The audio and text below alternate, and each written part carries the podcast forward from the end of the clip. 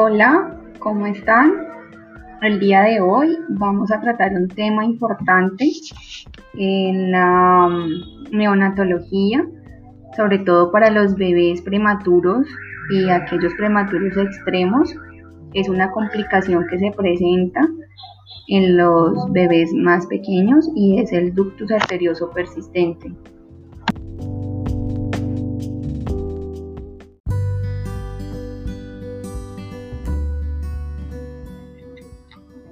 Existe asociación entre el ductus arterioso persistente y complicaciones como la displasia broncopulmonar, hemorragia intraventricular y enterocolitis necrotizante. En un intento por mejorar los resultados de, los neonatos con ductus arterioso persistente, se han instaurado distintas terapias de manejo como la restricción hídrica, medicamentos como los inhibidores de la ciclooxigenasa, específicamente ibuprofeno e indometacina, y la corrección quirúrgica. A pesar de los resultados benéficos a corto y mediano plazo, todavía existe mucha incertidumbre y controversia acerca del tratamiento adecuado y las indicaciones de iniciar un manejo médico ante la presencia del ducto arterioso persistente si debe iniciar la restricción hídrica o cuándo utilizar el tratamiento con inhibidores de la ciclooxigenasa y la dosis de medicamentos administrar.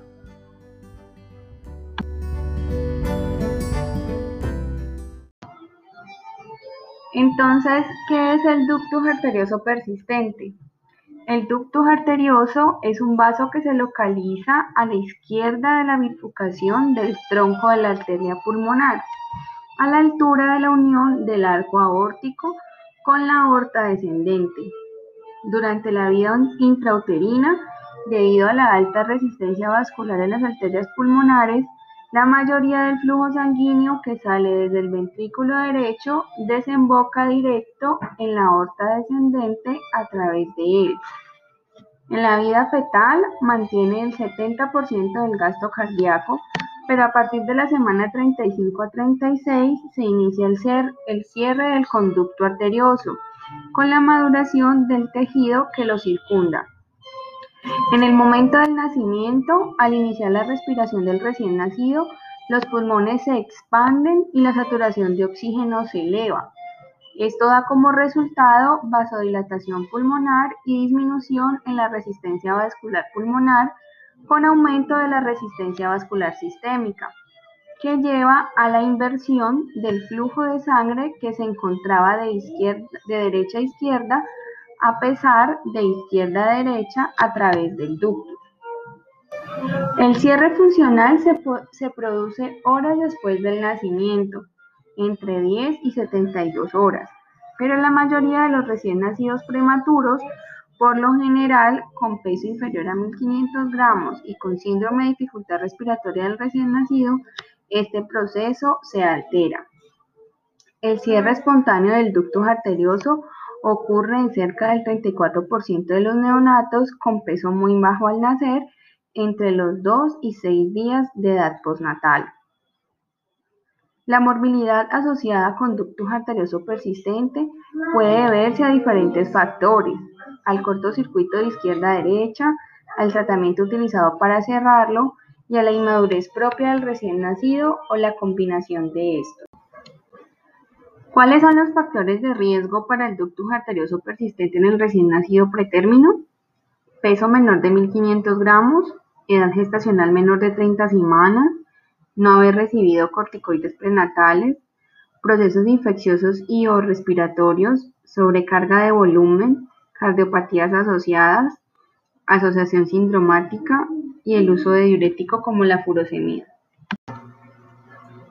¿Cuáles son las formas de presentación del ductus arterioso persistente? Hay cuatro formas clínicas.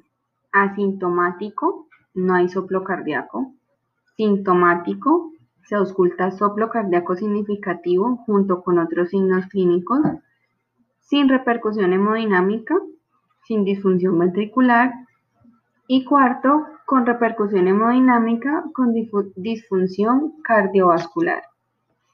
Al examen físico, los hallazgos del ducto arterioso persistente sintomático comprenden un soplo sistólico o continuo característico en el borde external superior izquierdo, cuya sensibilidad y especificidad se encuentran por encima del 90%, pero solo hasta después de seis días de vida.